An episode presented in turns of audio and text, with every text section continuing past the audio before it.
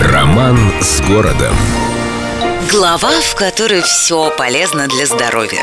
Знающие люди авторитетно заявляют Павловск – это не только одно из самых роскошных мест на Земле. Павловску мы еще и обязаны появлением в русском языке слова «вокзал» А все вышло так, когда российские и не очень ученые готовили проект царско-сельской железной дороги Они все посчитали, все обдумали и поняли, что народ-то наш не очень склонен разъезжать на поездах. Ну там корову перевести или дровишки куда не шло, ну чтоб самим куда-то кататься Нет, наши люди в те времена были очень домашними Да и в царском селе и в Павловске население было небольшим. На всем этом много денег не заработаешь. Но не умеешь научим, не хочешь заставим, решили авторы проекта и обратились к народу с воззванием. Здоровье, мол, дорогие петербуржцы, есть первое и величайшее благо каждого, и всякой должен о нем заботиться.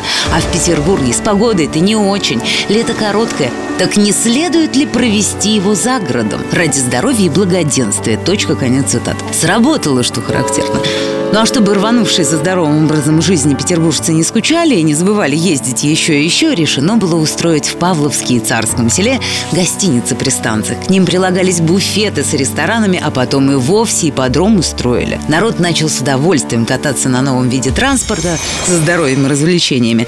Доходы выросли, все остались довольны. А все это скопление прелестей жизни в Павловске назвали на английский манер – «вокс-холл» или «воксал».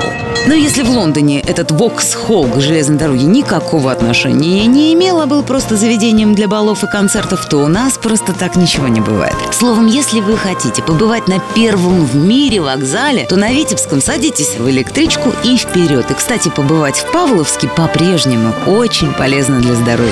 С любовью к Петербургу. Эльдо радио.